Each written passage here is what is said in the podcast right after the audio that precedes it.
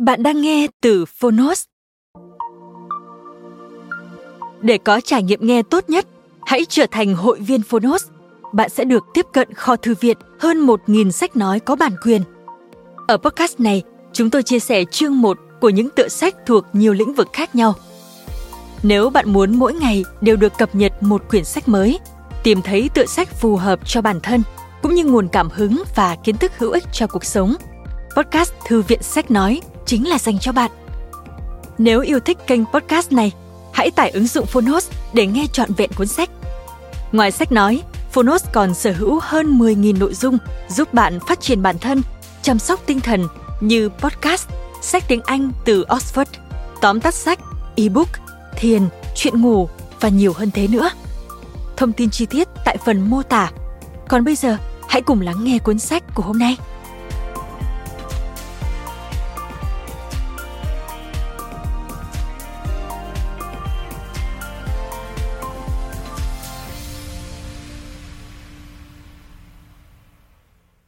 Bạn đang nghe từ Phonos.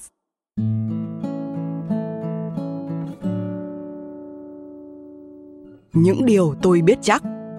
Tác giả, Oprah Winfrey. Người dịch, Kim Diệu.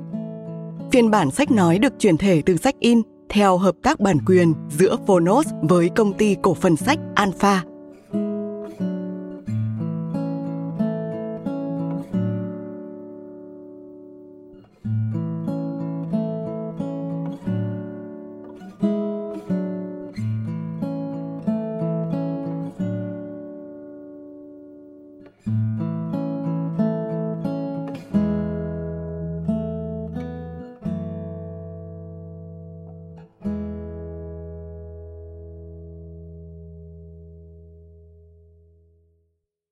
Lời giới thiệu Chẳng phải chuyện gì mới mẻ, nhưng chí ít với cuốn sách này, tôi nghĩ vẫn đáng để kể lại một lần sau chót.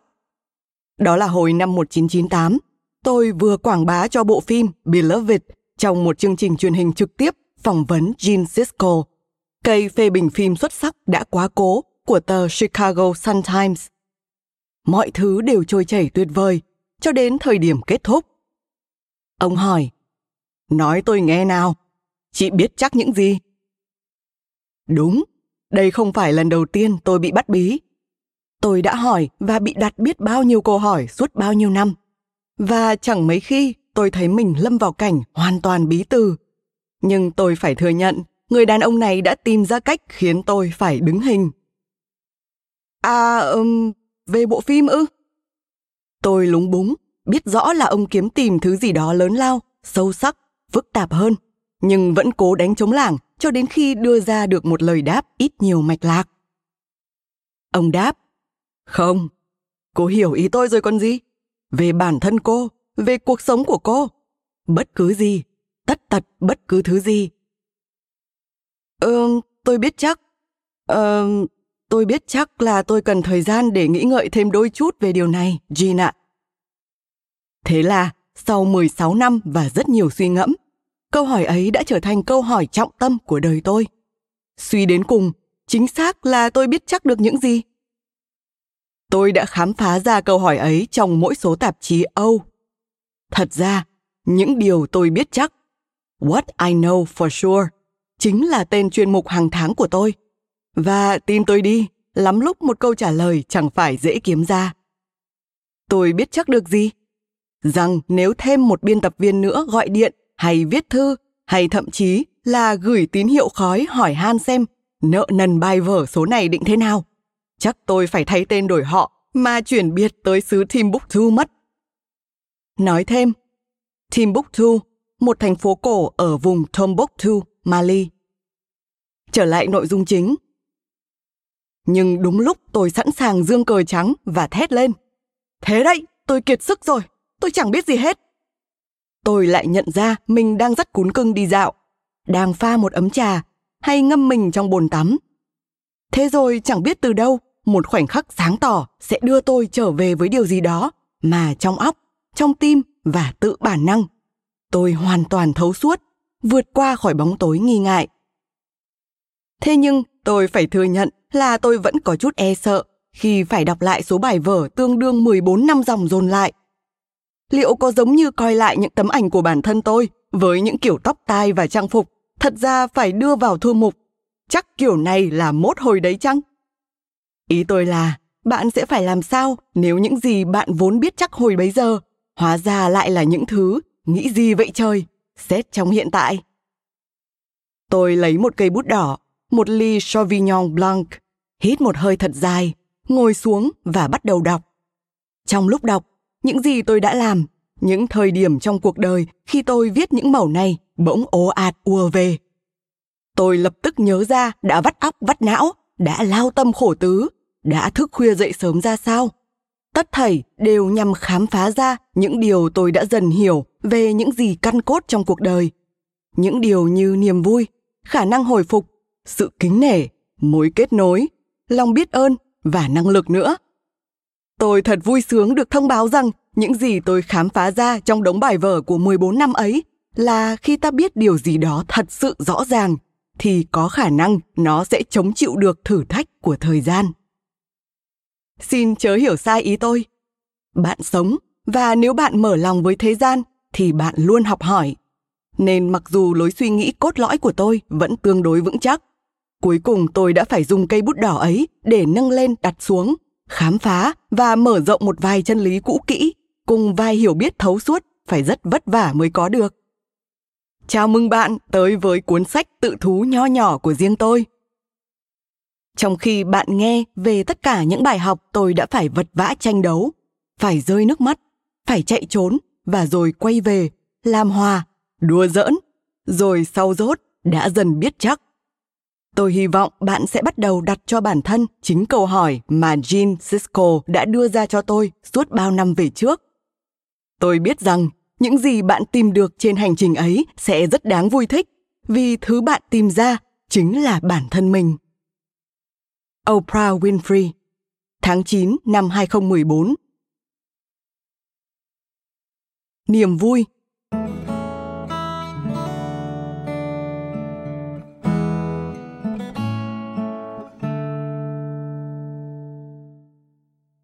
Ngồi lại, say ngắm đời ta theo Derek Walcott. Lần đầu tiên, Tina Turner, một ca sĩ, nhạc sĩ và diễn viên người Mỹ từng giành 8 giải Grammy, được mệnh danh là nữ hoàng nhạc rock, xuất hiện trên chương trình của tôi. Tôi những muốn bỏ trốn theo nàng, trở thành một cô gái hát bè, rồi say sưa nhảy nhót thâu đêm trong các buổi diễn của nàng. Rồi giấc mơ ấy đã trở thành hiện thực vào một đêm ở LA, khi tôi đi lưu diễn cùng Tina trong chương trình The Oprah Winfrey Show. Sau chọn một ngày luyện tập cho chỉ một ca khúc, tôi đã có cơ hội thể hiện. Đó là trải nghiệm căng thẳng trí não, run rẩy chân tay, thế nhưng rất phấn chấn, hồ hởi. Trong vòng 5 phút 27 giây, tôi đã có cơ hội cảm nhận thế nào là quậy tưng trên sân khấu. Chưa bao giờ tôi lại điên cuồng hay vượt thoát bản thân đến thế. Tôi nhớ đã phải đếm bước trong đầu, cố theo đúng nhịp chờ đến lúc hất cao chân và cứ phải chú ý từng ly. Rồi trong thoáng chốc, bỗng tôi ngộ ra. Được rồi, cô gái, chuyện này sẽ chóng qua thôi. Và nếu tôi không chịu thả lỏng, tôi sẽ lỡ mất cuộc vui. Nên tôi dẹp đi mọi suy nghĩ, quên hẳn mấy thứ bước, bước, xoay, đá, mà chỉ nhảy nhót thoải mái. View! Mấy tháng sau, tôi nhận được gói quà từ người bạn cũng là giáo viên hướng dẫn của tôi, Maya Angelo. Bà muốn tặng tôi món quà mà mọi cô con gái của bà đều phải có. Mở ra, tôi thấy chiếc CD ghi bài hát của Leanne Womack, ca khúc có tựa đề I Hope You Dance, mà tới giờ tôi vẫn khó có thể nào lắng nghe mà lại không khóc rưng rức. Bài hát ấy, một lời mặc khải cho cuộc đời Maya, có một câu này trong điệp khúc. Khi bạn được lựa chọn ngồi lặng lẽ hay thỏa thuê nhún nhảy. Tôi mong bạn sẽ nhảy. Lời bài hát gốc là When you get the choice to sit it out or dance, I hope you dance. Điều tôi biết chắc là mỗi ngày đều mang lại cho bạn cơ hội hít một hơi, hất giày khỏi chân, bước lên và nhảy, để sống không hối tiếc và lấp đầy cuộc sống của bạn bằng thật nhiều niềm vui, hứng khởi và những nụ cười. bạn có thể can đảm xài bước lên sân khấu cuộc đời, rồi sống theo những gì tâm hồn bạn thôi thúc. Hay bạn có thể ngồi lặng bên bức tường, thu mình vào bóng tối sợ hãi và nghi ngại bản thân. Bạn có sự lựa chọn ngay khoảnh khắc này đây, khoảnh khắc duy nhất bạn nắm chắc trong tay. Tôi mong bạn đừng thu mình vào những thứ vụn vặt tâm thường, đến nỗi quên cả thực sự tận hưởng vì khoảnh khắc này đã sắp sửa trôi qua. Tôi mong bạn sẽ nhìn lại và nhớ đến ngày hôm nay như một ngày bạn đã quyết định coi mọi thứ là quan trọng. Để tận hưởng mỗi giờ phút, như thể sẽ chẳng còn giây phút nào trên thế gian. Và khi bạn được lựa chọn giữa ngồi lặng lẽ hay thỏa thuê nhún nhảy, tôi mong bạn sẽ nhảy. Tôi rất coi trọng những vui thú của mình. Tôi làm hết sức, chơi hết mình tôi tin vào lẽ âm dương ở đời. Chẳng cần cầu kỳ chi lắm để khiến tôi hạnh phúc, vì tôi tìm thấy niềm khoái lạc trong hầu hết những gì mình làm. Một số niềm vui thú được xếp hạng cao hơn những thứ khác. Hẳn nhiên. Và vì tôi cố thực hành những gì tôi hằng thuyết giảng, sống trọn từng khoảnh khắc, nên tôi chủ tâm làm cho hầu như mỗi giây phút trở nên hòa hợp với mức độ hài lòng tôi nhận được đã bao lần, tôi cười như nắc nẻ khi nói chuyện điện thoại với cô bạn thân gail king, đến nỗi nhức hết cả đầu. Bỗng đầu giữa lúc ấy, đôi khi tôi chợt nghĩ, chẳng phải đây là một món quà, sau biết bao năm nấu cháo điện thoại đêm khuya, khi có ai đó nói với tôi sự thật và chúng tôi cùng cười thỏa thuê. Tôi gọi đó là niềm vui đáng giá năm sao. Luôn lưu tâm, rồi tạo dựng những trải nghiệm 4 và 5 sao giúp bạn hạnh phúc. Với tôi, chỉ cần thức dậy, cảm thấy trí khôn bình tĩnh, có thể đặt chân xuống sàn, bước tới phòng tắm, rồi làm những việc cần làm ở đó, thế là đã đáng xếp hạng 5 sao. Tôi đã nghe biết bao câu chuyện về những người chẳng đủ mạnh khỏe để làm được như thế. Một tách cà phê thật đậm, phủ kem hạt rẻ tuyệt hảo, 4 sao. Dạo chơi trong rừng cùng đàn chó chạy nhảy tung tăng, 5 sao. Tập tành thể lực, một sao, vẫn như xưa. Ngồi dưới những tán sồi của tôi, đọc báo ngày Chủ nhật, bốn sao. Một cuốn sách thật hay, năm sao lê la quanh bàn bếp của Quincy Jones, tán đủ chuyện trên trời dưới bể. Năm sao. Có thể làm việc tốt cho người khác. Năm sao cộng. Niềm vui thích xuất phát từ chỗ biết rằng người tiếp nhận hiểu thấu tinh thần của món quà. Tôi nỗ lực để làm được việc gì đó tốt lành cho người khác mỗi ngày, bất kể tôi có quen biết người đó hay không. Một điều tôi biết chắc, mãn nguyện chính là năng lượng được đáp đền qua lại những gì bạn trao đi rồi sẽ quay trở lại. Mức mãn nguyện nền tảng được xác định qua cách bạn nhìn nhận toàn bộ đời sống của mình. Quan trọng hơn cả thị lực 20 trên 20 chính là tầm nhìn nội tại của bạn. Linh hồn ngọt ngào bé bỏng, thủ thỉ những chỉ dẫn cùng phước lành suốt đời ta. Đó chính là sự mãn nguyện. Cuộc sống ngập tràn những kho báu mê say, chỉ cần ta dành một giây nâng niu chân quý. Tôi gọi đó là những khoảnh khắc wow tuyệt vời. Và tôi đã học cách tạo ra những giây phút ấy cho riêng mình. Một ví dụ rất đích đáng. Tách trà sữa vị quế hồi 4 giờ chiều của tôi. Cay nồng nóng hổi phủ lớp bột sữa hạnh nhân thật sàng khoái và đủ nâng đỡ tinh thần tôi cả buổi chiều. Những khoảnh khắc như thế đầy sức mạnh, tôi biết chắc. Đó có thể là bộ nạp năng lượng, là khoảng không hít thở, là cơ hội để tái kết nối với chính bản thân bạn. Lúc nào tôi cũng mến mộ từ ngon lành. Cái cách nó rung lên trên lưỡi khiến tôi mê mẩn. Và khoái hơn cả một bữa ăn ngon lành là trải nghiệm nào đó ngon lành, béo ngậy và lớp lang tựa lát bánh dừa mềm mịn. Tôi đã được nếm cách đây vài sinh nhật, cả chiếc bánh lẫn trải nghiệm như thế. Đó là một trong những khoảnh khắc tôi gọi tên là thượng đế nháy mắt với ta. Khi chẳng biết từ đâu, mọi thứ hiện lên thật tuyệt hảo. Bữa ấy, tôi túm năm tụng ba với một đám bạn gái ở maui. Tôi vừa từ ấn độ về và muốn tổ chức một chầu chiêu đãi spa tại gia để ăn mừng dịp bước sang tuổi năm tám như mọi chị em bạn gái vẫn làm dù ở tuổi này tụi tôi quây quần quanh bàn và díu gian tám chuyện đến nửa đêm đêm trước sinh nhật của tôi năm trong số 8 người chúng tôi vẫn ngồi tại bàn đến tận 12 rưỡi, mệt phờ vì cuộc trò chuyện suốt 5 tiếng đồng hồ. Thôi thì đủ thứ trên đời, từ đàn ông cho đến công nghệ mài da siêu dẫn. Cười nói ra trò, ít nhiều nước mắt, kiểu dây cà dây muống của phụ nữ khi tụi tôi cảm thấy an toàn. Hai ngày nữa, tôi có lịch phỏng vấn với giảng sư tâm linh nổi tiếng Ramdas và tình cờ tôi bắt đầu ngâm nga một câu từ bài hát gợi nhớ tới tên ông. Bỗng nhiên, cô bạn Maria bảo Cậu ngâm nga cái gì thế? Ờ, một câu trong bài hát tớ thích ấy mà. Cô ấy bảo, tớ biết bài đấy, tớ nghe mỗi tối luôn. Tôi đáp, đời nào? Đấy là một bài không nổi lắm trong album của một cô tên là Snatum Core mà. Maria nói, phải, phải, phải, là Snatum Core. Tớ nghe cô này mỗi tối trước khi đi ngủ. Sao cậu lại biết nhạc của cô ấy? Một bạn khác trong nhóm chúng tôi lên tiếng. Là Peggy, tặng tớ một đĩa CD hai năm trước.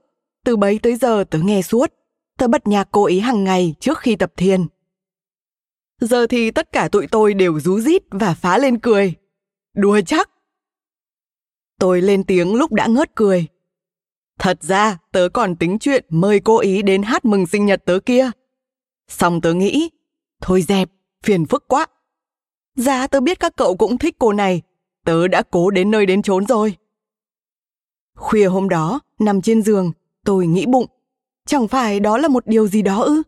Mình sẵn lòng chịu phiền phức vì một người bạn, chứ không phải vì chính mình. Chắc rồi, mình cần thực hành những gì mình giao giảng và phải biết quý trọng bản thân hơn. Tôi thiếp đi, cứ ước chi tôi đã mời Snatum Core đến hát. Hôm sau, sinh nhật tôi, tụi tôi dự nghi lễ cầu đất lành với một tù trưởng Hawaii. Tối đó, chúng tôi tề tiệu ở sân hiên thưởng thức cocktail buổi hoàng hôn. Cô bạn Elizabeth của tôi đứng lên để ngâm một bài thơ, tôi đoán vậy, hoặc đọc chút từ gì đó. Thế mà cô lại bảo, cậu mong ước và giờ cậu đã bộc lộ ý muốn ấy. Cô khẽ gõ một hồi nhẹ nhẹ và thốt nhiên tiếng nhạc vang lên. Nhạc cứ nghèn nghẹt, như thể loa bị hỏng sau đó. Tôi nghĩ bụng, chuyện gì vậy trời? Và rồi từ từ hiện ra, bước tới sân hiên của tôi là Snatum Core trong chiếc khăn xếp màu trắng. Cả nhạc công của cô nữa. Tôi hét lên, sao lại có vụ này? Hét dầm dĩ, rồi khóc ngon lành. Maria đứng kế tôi, nước mắt gian ruộng, cầm tay tôi và gật đầu lia lịa. Cậu không chịu tự làm cho bản thân cậu, nên tụi mình làm cho cậu đây. Ra là sau khi tôi đi ngủ bữa đêm trước, bạn bè đã gọi điện tìm coi Snatum Core ở đâu, xem liệu họ có thể rước cô đến Maui trong vòng 12 giờ tới chăng? Như cuộc đời và Thượng Đế đã an bài, cô và các nhạc công đang ở một thị trấn cách đó 30 phút đi đường, sửa soạn cho một buổi diễn, và rất lấy làm vinh hạnh được đến và hát. Đó là một trong những điều ngạc nhiên tuyệt vời nhất đời tôi.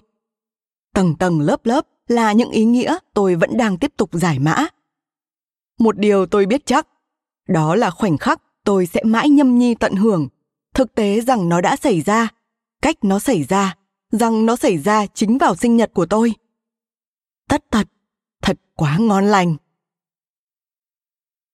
Đâu là lần gần nhất bạn cười đùa với một người bạn đến nỗi đau nhức hai má hay giao con cái lại cho bảo mẫu rồi rong chơi suốt dịp cuối tuần. Thẳng thắn hơn, nếu ngay ngày mai đời bạn kết thúc, bạn sẽ hối tiếc vì chưa kịp làm điều gì. Nếu hôm nay là ngày cuối cùng trong cuộc đời bạn, bạn sẽ sống như cách bạn đang sống chứ.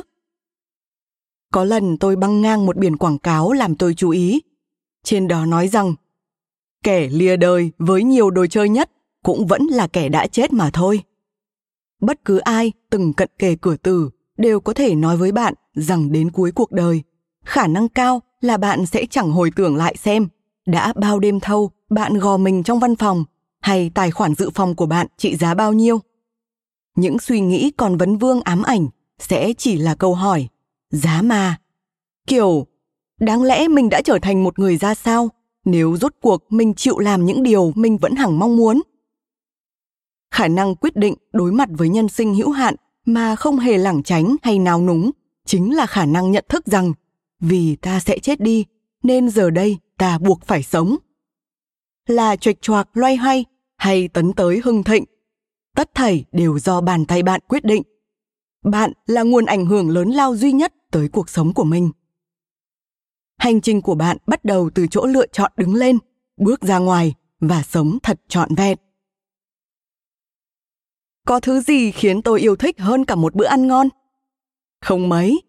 Một trong những bữa ngon nhất tôi từng ăn xảy ra trong một chuyến tới rome, tại một nhà hàng nhỏ nhắn đáng yêu, đông giặt người ý chỉ trừ bàn tôi có các bạn của tôi reggie andre gail kirby con gái của gail và tôi tiệc tùng đúng kiểu La Mã. Có một khoảnh khắc khi những người phục vụ nhận được gợi ý từ Angelo, người bạn ý chủ trì tiếp đãi chúng tôi, mang ra bao nhiêu món khai vị ngon lành đến nỗi tôi thật sự thấy tim mình dội lên như một động cơ sang số.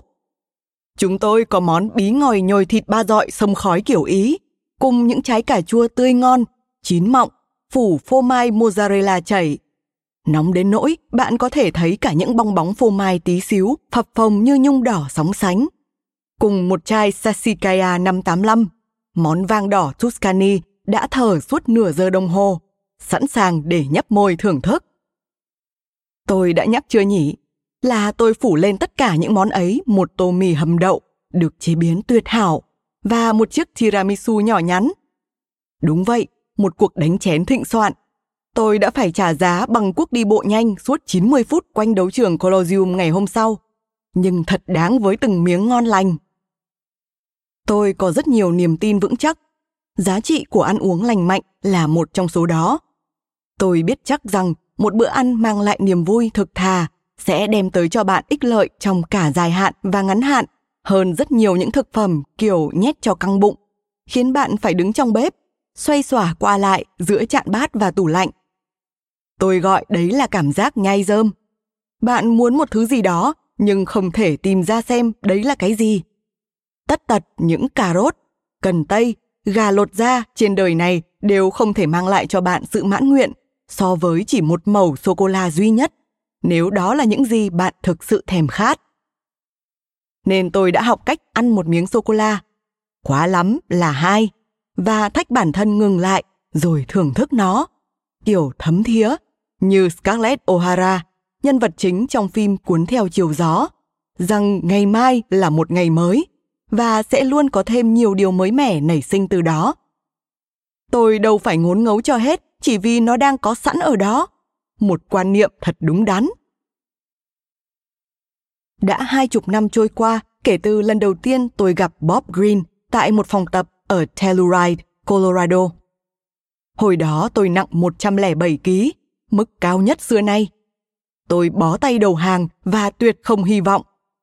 Quá hổ thẹn vì thân hình và thói quen ăn uống của mình. Tôi còn chẳng dám nhìn thẳng vào Bob. Tôi vật vã mong cầu một giải pháp cứu vãn tình thế. Bob dẫn dắt tôi qua các nhịp độ luyện tập và khuyến khích xây dựng một phong cách sinh hoạt xung quanh việc tiêu thụ thực phẩm toàn phần. Whole Foods. Từ lâu tôi đã từng nghe tên cửa hàng bách hóa có chung tên gọi và sứ mệnh Whole Foods. Tôi chống đối, nhưng kể cả khi những chế độ ăn uống khác nhau đến rồi lại đi, lời khuyên của anh vẫn luôn nhất quán và khôn ngoan. Hãy ăn những thực phẩm giúp bạn tăng tiến. Vài năm về trước, cuối cùng tôi cũng ngộ ra chân lý và bắt đầu tự trồng rau củ cho mình. Và nơi khởi đầu chỉ có vài luống xà lách, mấy cây cà chua cùng húng quế, loại thảo mộc yêu thích của tôi trong sân sau nhà tôi ở Santa Barbara, rốt cuộc đã trở thành một trang trại hẳn hoi ở Maui. Thú vui vườn tược của tôi đã trở thành một niềm đam mê. Tôi vui sướng đến phát cuồng lúc ngắm những cây bắp cải tím tụi tôi vừa trồng, những cây cải voi vươn ngang đầu gối, những củ cải đỏ to tướng, đến nỗi tôi gọi tụi nó là mông khỉ đỏ đít. Vì với tôi tất cả tụi nó là hiện thân của một khoảnh khắc tròn đầy ở miệt nông thôn Mississippi, nơi chôn nhau cắt rốn của tôi. Một mảnh vườn đồng nghĩa với sống sót. Ở Nashville, nơi gia đình tôi sinh sống sau này, bố tôi luôn dọn sạch một thửa đất ngay bên hông nhà. Ở đó bố trồng nào là cải lá, cà chua, đậu đũa và đậu ván. Giờ đây đó là thức ăn yêu thích của tôi. Thêm chút bánh mì ngô là đủ làm chân tôi nhún nhảy. Nhưng cái hồi tôi mới chỉ là con nhóc, tôi chẳng thấy chút giá trị gì trong việc ăn mấy thứ thực phẩm cây nhà lá vườn. Tôi nhì nhèo. Sao nhà mình lại không có mấy thứ đồ ăn mua ở tiệm về như người ta chứ? Tôi muốn rau củ nhà mình phải xuất xứ từ thung lũng niềm vui. Ho ho ho, Green Giant. Một thương hiệu rau củ quả đông lạnh và đóng hộp của hãng General Mills. Phải ăn mấy thứ đồ đem từ vườn vào, làm tôi thấy sao mà nghèo khổ. Giờ tôi đã biết chắc rằng tôi may mắn nhường nào khi được tiếp cận với thực phẩm tươi sạch. Một thứ không phải mọi gia đình ngày nay đều có thể coi là chuyện đương nhiên. Cảm tạ Chúa vì tốt tươi nảy nở. Tôi đã luôn làm việc chăm chỉ để gieo trồng những hạt giống cho một cuộc đời, trong đó tôi được liên tục mở rộng những ước mơ. Một trong những ước mơ ấy là cầu cho tất cả mọi người được ăn thực phẩm tươi sạch, đi từ nông trại đến bàn ăn, vì thực phẩm tốt hơn chính là nền tảng cho một cuộc sống tốt hơn. Đúng thế, Bob ạ. À. Tôi đưa hẳn câu này vào sách in. Từ đầu chí cuối, anh đều đúng. Tôi gặp Gail King hồi năm 1976. Khi đó tôi là một phát thanh viên tin tức tại một đài truyền hình ở Baltimore, còn cô là trợ lý sản xuất. Hai chúng tôi thuộc hai nhóm hiếm khi tương tác với nhau và hẳn nhiên là không mấy thân thiết. Kể từ ngày chúng tôi gặp gỡ, Gail đã bày tỏ công khai rằng cô tự hào vì tôi giúp nâng cao vị thế của một nữ phát thanh viên ra sao và rằng cô phấn khởi thế nào khi được là thành viên trong một tập thể có tôi góp mặt. Kể từ đó tới giờ, mọi chuyện vẫn luôn là như vậy. Chúng tôi không trở thành bạn bè ngay lập tức. Chúng tôi chỉ là hai phụ nữ tôn trọng và ủng hộ cho con đường của nhau. Rồi tối nọ, sau một trận bão tuyết rất lớn, Gail không về nhà được, nên tôi mời cô ở lại chỗ tôi. Nỗi bận tâm lớn nhất của cô? Đồ lót. Cô nhất quyết lái 40 dặm đường trong bão tuyết để tới Chevy Chase, Maryland, nơi cô sống cùng mẹ, để lấy được đồ lót sạch. Tôi bảo với cô, tớ có khối đồ lót sạch, cậu dùng đồ của tớ hay ta đi sắm một ít cũng được. Rốt cuộc, khi tôi đã thuyết phục được cô về nhà mình, tụi tôi thức thâu đêm trò chuyện. Và chỉ trừ vài kỳ nghỉ ở nước ngoài, Gail và tôi đã trò chuyện mỗi ngày kể từ đó. Tụi tôi cười rất nhiều, chủ yếu là tự chế nhạo bản thân. Gail đã giúp đỡ tôi qua những đợt bị giáng chức, suýt bị sa thải, bị lạm dụng tình dục và cả những mối quan hệ rối beng và tệ hại thủa đôi mươi khi tôi chẳng thể phân biệt giữa bản thân mình với cái thảm chùi chân. Đêm này qua đêm khác, Gail lắng nghe những câu chuyện tệ hại mới nhất, kể rằng tôi bị cho leo cây, bị lừa dối, bị đối xử tệ bạc như thế nào. Cô luôn đòi nghe chi tiết. Chúng tôi gọi nó là quyền, chương và đoạn. Rồi cơ hồ nhập tâm như thể chuyện đó xảy ra với chính cô vậy. Cô chưa bao giờ phán xét tôi. Vậy mà khi tôi để cho gã đàn ông nào đó lợi dụng mình, cô thường bảo Hắn chỉ đang đục khoét từng mẩu linh hồn cậu. Một ngày nào đó, tớ mong là hắn đục đủ sâu để cậu thấy được cậu thực sự là ai. Một người xứng đáng hưởng hạnh phúc. Trong mọi thắng lợi của tôi, trong mọi điều đẹp đẽ tuyệt vời từng đến với tôi, Gail luôn là người cổ vũ hăng hái nhất cho tôi. Tất nhiên, bất kể tôi kiếm ra nhiều tiền đến đâu, cô vẫn lo lắng tôi tiêu xài quá trớn. Nhớ cái anh chàng MC Hammer nhé. Cô dày già, như thể chỉ cần mua sắm một chặp nữa thôi là tôi sẽ theo bước anh chàng nghệ sĩ rap đã tán ra bại sản kia. Và trong tất cả những năm tháng bên nhau, tôi chưa từng cảm thấy một thoáng chấp ganh tị nào từ Gail. Cô yêu cuộc sống của mình, yêu gia đình mình. Cô mê mẩn vụ mua hàng giảm giá, đủ để vượt qua cả một quãng đường gian nan qua thành phố chỉ vì đợt giảm giá xả bông Tide. Chỉ có một lần cô thú thực là muốn đổi chỗ với tôi. Cái đêm tôi hát trên sân khấu cùng Tina Turner. Cô ấy, một người hát còn không chuẩn ở ghế nhà thờ, mà lại huyễn hoặc chuyện được trở thành ca sĩ. Gail là người tử tế nhất tôi từng biết trên đời. Thật tình quan tâm đến câu chuyện của hết thảy mọi người. Cô là kiểu người sẽ hỏi một tài xế taxi ở New York xem anh này có con chưa. Tụi nhóc tên gì vậy anh? Cô sẽ hỏi thế. Khi tôi chán nản, cô san sẻ buồn đau. Khi tôi vui sướng, bạn có thể tin rằng cô đang ở đâu đó trong hậu cảnh, tíu tít cổ vũ và nở nụ cười tươi giói hơn bất cứ ai.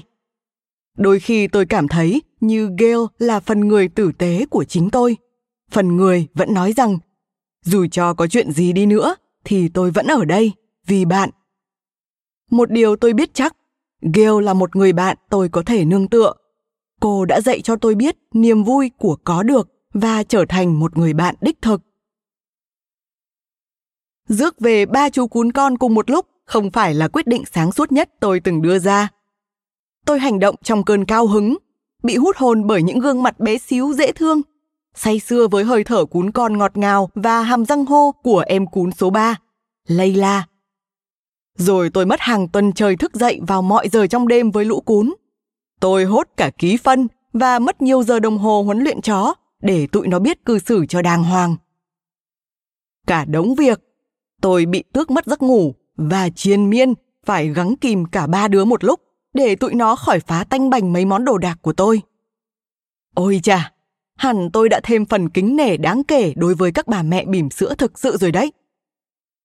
Tất cả tình yêu cún con này bắt đầu khiến tôi điên đầu, nên tôi phải có sự chuyển biến về thế giới quan. Một hôm, trong khi dắt tụi nó đi dạo, tôi dừng lại và ngắm cả đám nô giỡn. Ý tôi thực sự là nô giỡn, lăn lộn, bổ nhào, đuổi nhau, cười cợt. Đúng vậy, cười kiểu chó và nhảy choi choi như thỏ. Tụi nó vui đùa hết cỡ và nhìn thấy cả đám như vậy khiến toàn bộ cơ thể tôi buông lỏng, thư giãn và mỉm cười. Tựa như sinh linh nhỏ bé lần đầu tiên được khám phá một đồng cỏ. Thật diệu kỳ biết bao. Tất cả chúng ta đều có cơ hội cảm nhận điều kỳ diệu mỗi ngày, nhưng ta lại bị du ngủ đến thành ra tê liệt. Bạn đã bao giờ lái xe về nhà sau giờ làm việc, mở cửa trước và tự hỏi bản thân xem làm thế nào mình về được tới đây? Tôi biết chắc rằng tôi không muốn một cuộc đời tắt lặng, tê liệt với cảm nhận và quan sát. Tôi muốn mỗi ngày đều là một khởi đầu mới mẻ để mở rộng thêm nữa những gì có thể, để nếm trải niềm vui trên mọi cung bậc. Tôi cực thích được trụ một ngọn lửa trong lò sưởi. Chất củi sao cho chuẩn, phong cách kim tự tháp và để ngọn lửa bùng lên mà không cần gỗ mồi, đúng là một cảm giác tuyệt vời. Tôi không biết tại sao với tôi, việc ấy lại mãn nguyện đến thế, nhưng đúng là vậy. Hồi còn là cô nhóc, tôi vẫn ước ao được làm một nữ hướng đạo sinh, nhưng tôi lại không đủ tiền mua đồng phục. Một ngọn lửa thậm chí còn tuyệt hơn khi bên ngoài trời mưa xối xả. Và đúng là tuyệt nhất trần đời khi tôi đã xong xuôi công việc, đã kiểm tra thư từ, tắt các loại thiết bị và sẵn sàng để đọc. Mọi thứ tôi làm trong ngày đều để chuẩn bị cho giờ đọc sách. Cứ đưa tôi một cuốn tiểu thuyết hay hồi ký thật hay, một chút trà và chỗ nào đó ấm cúng để cuộn mình. Thế là thiên đường với tôi rồi đấy. Tôi thích được sống trong suy nghĩ của người khác. Tôi sững sờ, kinh ngạc bởi những mối liên hệ tôi cảm nhận với những người sống dậy từ trang sách, bất kể hoàn cảnh của họ khác xa tôi đến mấy. Tôi không chỉ cảm thấy tôi quen biết những người này, mà tôi còn nhận ra thêm nhiều điều về bản thân hơn thế. Những hiểu biết thấu suốt, thông tin, kiến thức, cảm hứng, sức mạnh, tất cả những điều trên và hơn thế có thể thoát ra từ một cuốn sách. Tôi không thể tưởng tượng nổi tôi sẽ ở đâu hay sẽ là ai nếu không có một công cụ căn cốt là đọc. Chắc chắn là tôi sẽ không thể kiếm được việc làm đầu tiên ở đài phát thanh hồi 16 tuổi. Tôi đang dạo một vòng quanh đài phát thanh WVOL ở Nashville, thì phát thanh viên chợt hỏi Cô có muốn xem giọng mình thu vào băng nghe thế nào không? Và đưa cho tôi một tờ bản tin cùng cây mic. Anh ta hồ tướng lên với sếp. Anh phải nghe cô gái này mới được. Thế là sự nghiệp phát thanh của tôi bắt đầu. Ít lâu sau đó, đài thuê tôi đọc bản tin trên sóng. Sau bao nhiêu năm ngâm thơ cho bất cứ ai chịu nghe và đọc tất tần tật những gì tôi chạm tay vào được, giờ đã có người trả tiền để tôi làm việc mình thích. Đọc dõng dạc. Sách, với tôi, đã có lúc là cách để thoát ly. Giờ tôi coi việc đọc một cuốn sách hay như một thú thư nhàn thiêng liêng, một dịp được ở bất cứ nơi nào tôi lựa chọn. Đó là cách tiêu xài thời gian tuyệt đối ưa thích của tôi. Điều tôi biết chắc là việc đọc giúp bạn mở mang. Đọc sách giúp bạn tiếp cận và cho bạn lối đi vào bất cứ thứ gì tâm trí bạn có thể nắm giữ. Điều tôi thích nhất ở việc đọc, nó mang lại cho bạn khả năng chạm tới những tầng bậc cao hơn và vẫn tiếp tục leo lên thêm nữa. Mục tiêu chính yếu và căn cốt nhất của tôi trong đời là duy trì kết nối với thế giới tâm linh. Mọi thứ khác sẽ tự khắc đâu vào đấy. Điều này tôi biết chắc. Và cách thực hành tâm linh số một của tôi chính là sống ngay trong hiện tại, khước từ việc ướm mình vào tương lai hay dằn vặt những lỗi lầm trong quá khứ, mà chỉ cảm nhận sức mạnh thực sự của hiện tại. Đó, thưa bạn quý mến, chính là bí quyết cho một cuộc sống an vui.